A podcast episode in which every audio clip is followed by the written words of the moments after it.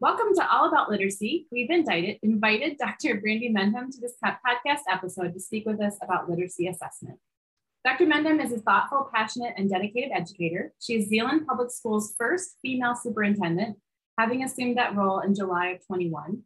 Even though she serves as a high-level district administrator, her heart is as an educator. She's an experienced educator with a demonstrated history of working in both pre-K-12 systems and higher education, Dr. Mendham earned her PhD in educational leadership from Eastern Michigan University, and she is the proud mom of three teenagers. Brandy, welcome to the podcast. We are thrilled to have you, and we're really excited to learn from you in this next half hour or so. Welcome. Oh, thanks so much for having me. It's a great opportunity for the next 25 minutes or so, Eric and I will take turns asking you questions, and I get the first question, and I'm excited to hear the answer. Can you just tell us a little bit about yourself? Some of our listeners do not come from the Holland Zeeland area. Some of our students who are listening, or people beyond that. So, can you tell us a little bit about yourself and then what sparked your passion for education? Absolutely. Thanks for asking and thanks for having me. I would just say that I am, as Erica mentioned, the new superintendent for Zeeland Public. I was a proud member of the team prior to this appointment and so served our district for the last seven years as the assistant superintendent for curriculum and instruction. And prior to that, I did some work at the West Shore ESD up in Ludington, which is the ISD for that region that serves eight local school districts in three counties. And my role there was as a general education education consultant and an early childhood specialist. And prior to that, my, my heart and soul obviously is in the classroom still to this day. And it started in Baldwin, Michigan, teaching first graders in a high poverty district, immense poverty, as I mentioned, and amazing kids and families. And so I started my work there, taught in that system for five years. And a lot of the lessons I learned in those five years continue to be some of the strongest ones I've ever had. I really encourage new teachers, new educators to just relish those first few years that are incredibly challenging, but the lessons learned in those first few years just uh, really stick with you for the duration of your career. My heart and passion was there. It's always been about serving others and supporting others. And so in this role, I just feel that the weight of that responsibility for the entire system and our community as we provide a great educational experience for our students.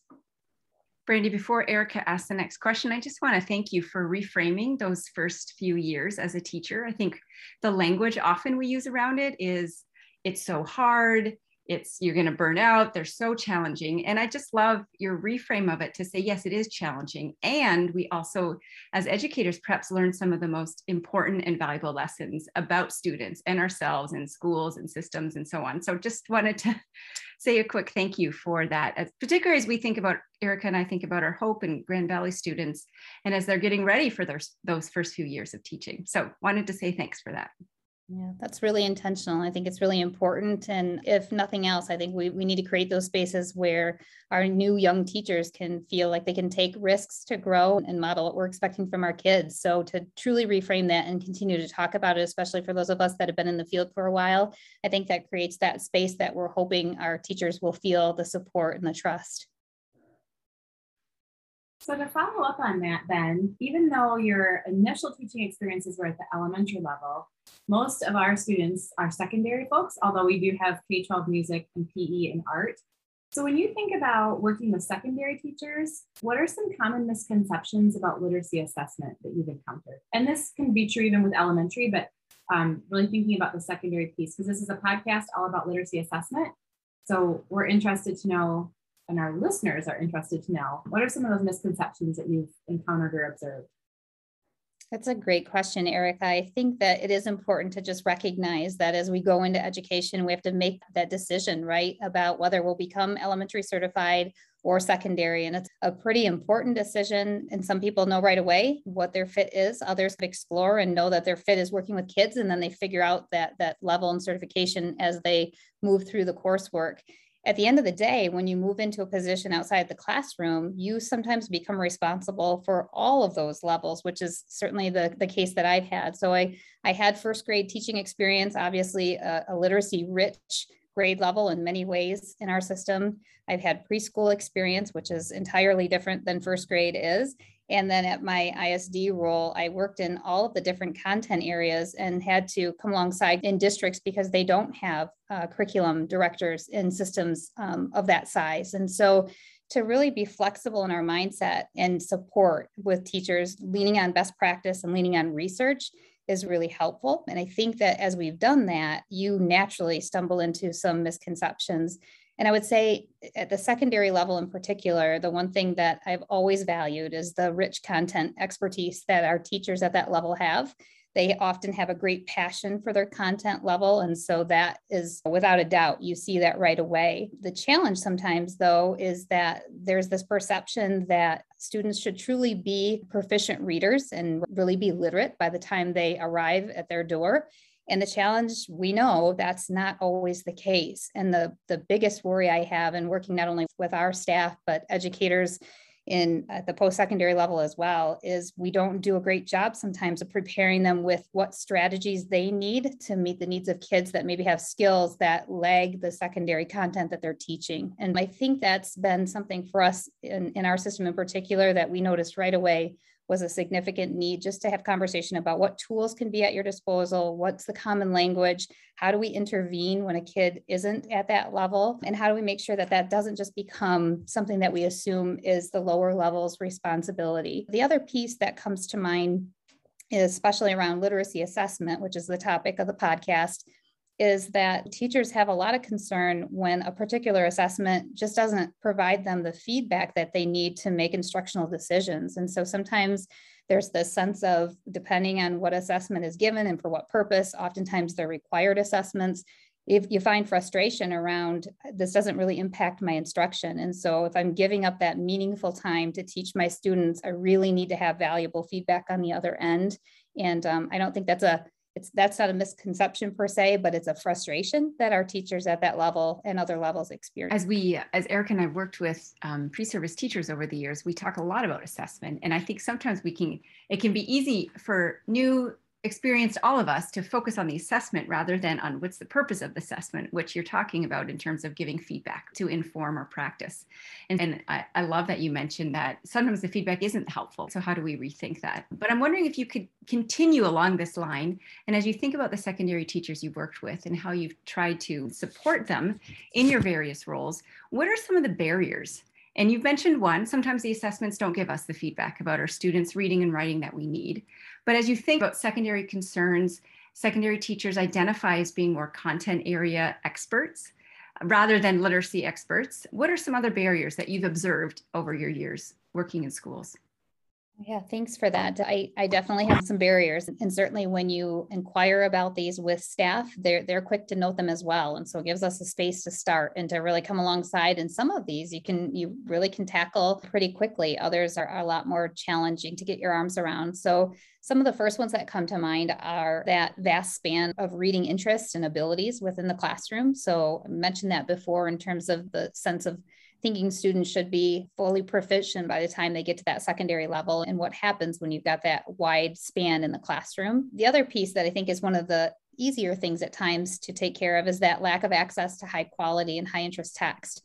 We know resources are always a struggle. So this isn't, it's just easy and you can check it off the list because it's always a need and times change and our, our students' interests change. And so just making sure that what they have access to is, is fresh and exciting to, to keep them really interested or to try to even engage them at that level. I have one of my own children who reading would not be on his list of favorite activities. And so continuing to try to find what is it that he really enjoys that isn't reading that is something he can have in text. And then all of a sudden there's a desire and a, and a need and motivation to absorb it. So thinking about that getting to know your students obviously really well. And that can be a barrier depending on your instructional approach. If you don't take the time and really invest in trying to get to know your students as individuals you may not realize that what you have to offer in your classroom library doesn't really attract them at all. If that library really is more about who you are as a reader or what your literacy interests are, it, it may not align. And so just really would encourage um, teachers to, to think about that piece and how they can make sure there's a, a variety there. I think the, the last one that feels very pervasive in every system I've been a part of is this perception that literacy lives in the ELA classroom. And we know it does, and we know that it needs to live everywhere else. And I think that's a misconception and it's also a big barrier because there's never any extra time. I haven't had a teacher ever in my life say, I have so much extra time, I don't know what to do with it. And because they don't, we know that asking other content areas to find space to fit this in feels like an inconvenience. It feels like a strain. It's something that they're having to sacrifice in the content that they, of course, feel really passionately about. And so the minute you ask them to remove something to make space for this literacy, it's that it's that literacy bully conversation we've talked about before. We have to make space for it, but it feels like it's always pushing something else out. And so it either does that or we don't have the additional time for it. And we know how valuable it can be when you approach it from a systemic perspective rather than assuming our ELA certified staff are the ones to carry uh, this load. So that that's we Deb and I both talk about that with our students and even with colleagues in the field. And one of the challenges is that does feel heavy for a lot of ELA teachers because they actually don't know how to teach a student to read a scientific journal article, for example, or how to think about theorems and problems. They're qualified in ELA, but they're not qualified to teach music. And as you said, Brandy, the idea that every teacher as a teacher of literacy really does matter. And so thinking about for secondary folks, how they can embed literacy in and to support the content understanding rather than it being this extra thing that it becomes part of the teaching because it gives them access gives students access to content because that's what they want you know we want them to do. So as we think about that what's what's something you wished more secondary teachers knew about literacy assessment especially thinking across different contents or disciplines yeah, I, I guess um, a resource in particular. I, I have a, a, strong desire for our teachers to be more familiar with the essential literacy practices that those are put out by a statewide network. They're research based. They're relatively new, and unfortunately, I think they they might get lost a little bit in this pandemic era, where teachers are, are trying to look at their curriculum and revisit their scope and sequence and resources like this that may seem like a nice to have or when I have time to dig into it. And they truly are the, the root of everything we should be doing in our classrooms. And it's not just the ELA classroom, it speaks to everyone that may be listening. It's regardless of your content, regardless of your grade level, there's everything in there from preschool to high school, every content area, even center based practices to to take advantage of at the school level, coaching practices. So it's just a really fantastic resource for anyone to start to take a look at and dig into together and challenge yourself to take on one or two new things you may not have been doing. So it feels like it's doable. It's not a, a giant new standards document. Instead, it's just really meaningful processes and practices that you can determine whether those are already in existence in your classroom or maybe you need to make some tweaks and be more in line with what's suggested by the research. For our students who are listening, I promise that Erica and I did not ask Brandy to say this. Uh, this is an assignment that we give our students to look over those essential literacy practices. And so it's wonderful to have you also recommend it. Oh, we couldn't have planned it better, Erica. This is awesome. well, you, will be excited to hear that in the, the, courses that I've taught as well at the college level, that's a key resource that we spend time looking at. So it's it's not wasted time whatsoever. And our teachers that are in the classroom will be thrilled to know that those new teachers joining them are already familiar and it's not new learning once they hit the system.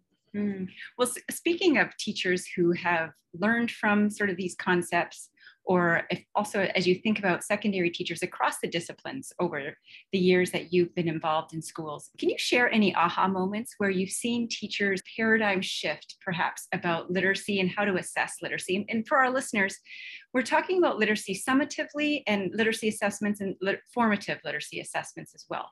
And I just wanted to make sure that we know the umbrella of the different ways that we can uh, assess our students reading and writing and speaking and so on. But are there aha moments that you've observed or journeyed alongside of teachers and that you might be able to share with us, Marin?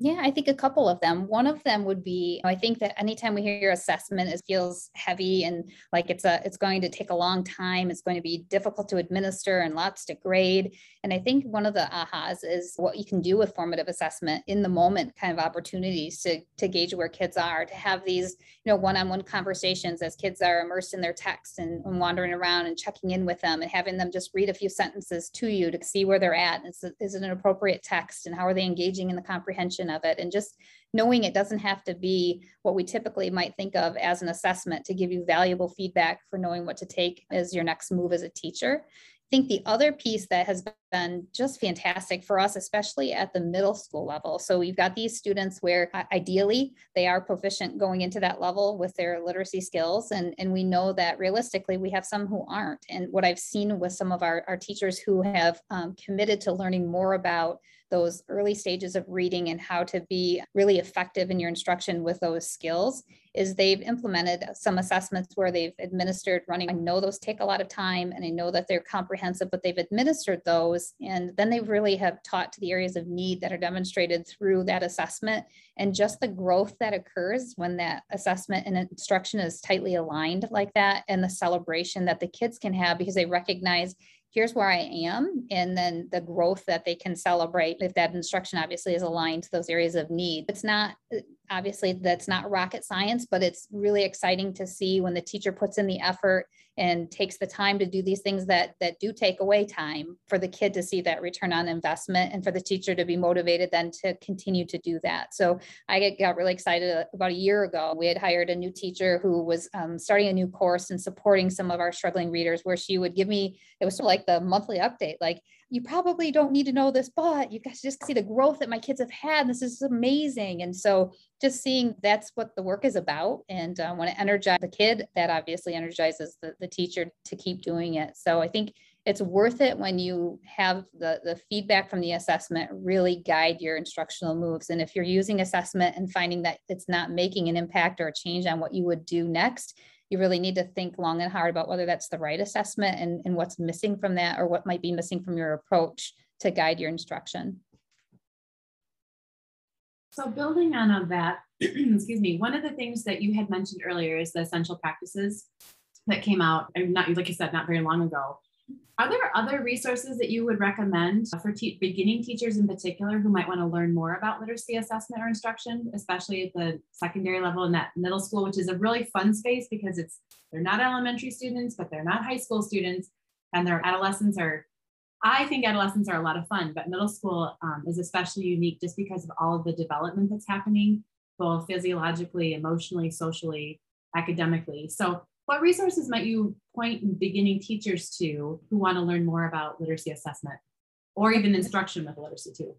It's a great question, Erica. And I think one of the things that I recognize as a as an educator is there's never a shortage of resources. In fact, it's just the opposite. And sometimes we can feel so overwhelmed because there's so many resources and we often don't feel like there's ever enough time in the day. And so to have a laundry list and then feel like oh i didn't get to those either and there's so much out there that i don't know my preference is to pare it down and to help teachers really guide them to what research is going to suggest or a resource that really aggregates a lot of recommendations in one space. So you get the most bang for your buck. And I would just go back to the essential practices. That's our key piece. And if we could get all of our classrooms in the state of Michigan to really grab hold of those and implement what's in that, in those recommendations, I think we would really see some drastic uh, increases in student achievement across the board when they're not easy necessarily to implement widely right away. There may be some real changes you need to make systemically, and we're working through those. So, providing yourself enough time and space to really deeply understand them. I think the danger with uh, those is you can um, you can review them and you can quickly make it a checkbox and, and think that each practice or recommendation is pretty straightforward. And when you dive into them a little bit more with the um, professional development that's available to support those, you recognize pretty quickly that while that recommendation may be brief in the written document, what it looks like in practice is a little more comprehensive. So I say, focus there. Don't go out and just find any little thing online because we know that's definitely a tendency. And there's lots of things that look fancy and capture our eyes and look like something that would be perfect in our classroom. And sometimes with best laid intentions, they're not necessarily what we need to move kids forward with their achievement. So this is just, it's tried and true. It's got a lot of great minds that put that work together and it's supported widely at the state level and local level at the ISD as well. So it's, it's just a solid resource moving forward. I think that's such great advice, particularly as we think about how many resources are out there and how do we pare it down. I loved your comment about getting the most bang for your buck and and also doing it within community right? So it's not just an individual trying to encounter resources but I, I love your comment about system wide you guys are exploring. So it's something that we're able to do with others and have that support as well. Along those same lines what other advice do you have for beginning teachers? You already shared a little bit at the beginning of the podcast and i just have to say i hope both of our erica and my teachers get to teach with you someday in your district because you can tell that you have a heart and you have thought deeply and intentionally about how to support your teachers. And it's great to hear all the shout outs to your the teachers in your district even in this short podcast. So what other advice might you have for beginning teachers yeah, that, that's a great question. And I love that we can wrap up this way. I, I would say, first and foremost, thank you and welcome. It's the best profession in the whole wide world, and we need you. So don't second guess your desire to, to enter this. Don't think that you don't have what it takes. It, it is hard work, but it's the most important work, and it's so critical and so valued. So I think that you, you just need to hear that and know that's something that we're continuing to remind our own staff of on a daily basis, um, especially as we move through some of these challenging times.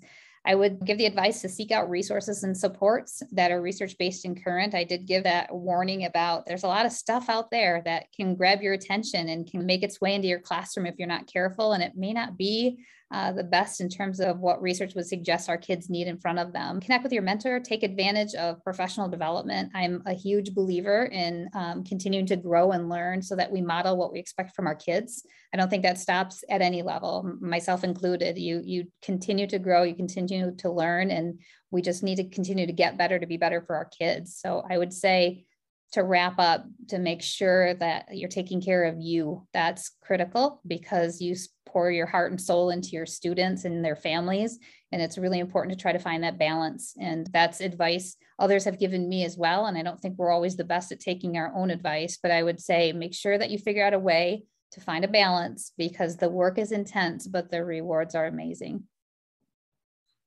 and so, what's really fun about this, this is not actually the last question we're going to ask you, but we didn't give this question to you ahead of time because we have a oh. fun question that we ask everybody at the end. But we could have we could have wrapped it up right there, mic drop, because especially the part, Brandy, where you said the thank you and welcome. I think teachers don't hear that enough, and I know that even in my work with pre-service teachers over the years, many of them question whether or not they really want to go into the profession based on experiences they have or just the workload that they perceive or what they imagine it to be like without really knowing and having been part of the profession or the field. And so they do need to know that there are educators out there who have their backs and who want to work with them. This is a profession where we do, we want to work together and we want to serve and support our students so that they grow and learn too. So one of the things that we, Deb and I talk about in our literacy courses, we talk about these communities of practice where we have things that we're interested in and good at.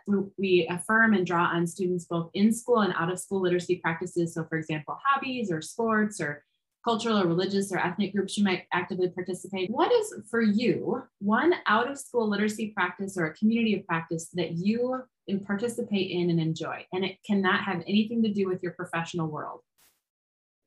That's a great question. I, I, guess I would say, first of all, it won't surprise you to know that there doesn't feel like there's any time to do those things. So that's first and foremost. I definitely don't devote the time to it that I wish I could, but I, I just am a reader by nature. I, I don't find myself reading for pleasure ever, to be honest whenever I do read, it is something that I feel like gives me opportunity to grow and be better at what I do professionally or as a mom or what have you. So I found myself this summer on the lake, oftentimes with a book in hand that was recently released around the one that I took a look at most recently was around fearless schools and fearless leaders and trying to rebound and and come back to what's most important so that we can quiet some of the noise around us from the pandemic and really focus on the important work of taking care of our kids and our communities so for me, it's just reading with a purpose and, and knowing that there's always a, a resource out there if you just look for it or, or ask others. And just the, I think the social network side of things, looking at Twitter, seeing what other people are reading and doing, I'm always impressed by that. And that often will give me insights into what I might want to dig into next. Brandy, thanks so much. We'll be sure to um, put in our program notes your Twitter handle because I know Eric and I both follow you and we enjoy seeing what you like and what you post and repost. And so we'll make sure that our listeners can have access to you in that way as well. Thanks so much for joining us today. You've given us lots to ponder on and think about and get excited about. So just grateful for your time with us. For those of you listening in, thanks for joining us as well. Be sure to follow All About Literacy on your favorite podcast app so you don't miss any upcoming episodes. We're Deb Van Duinen and Erica Hamilton, oh, wishing you beautiful adventures ahead as we keep learning all about literacy. Thanks, Brandy. Thank you.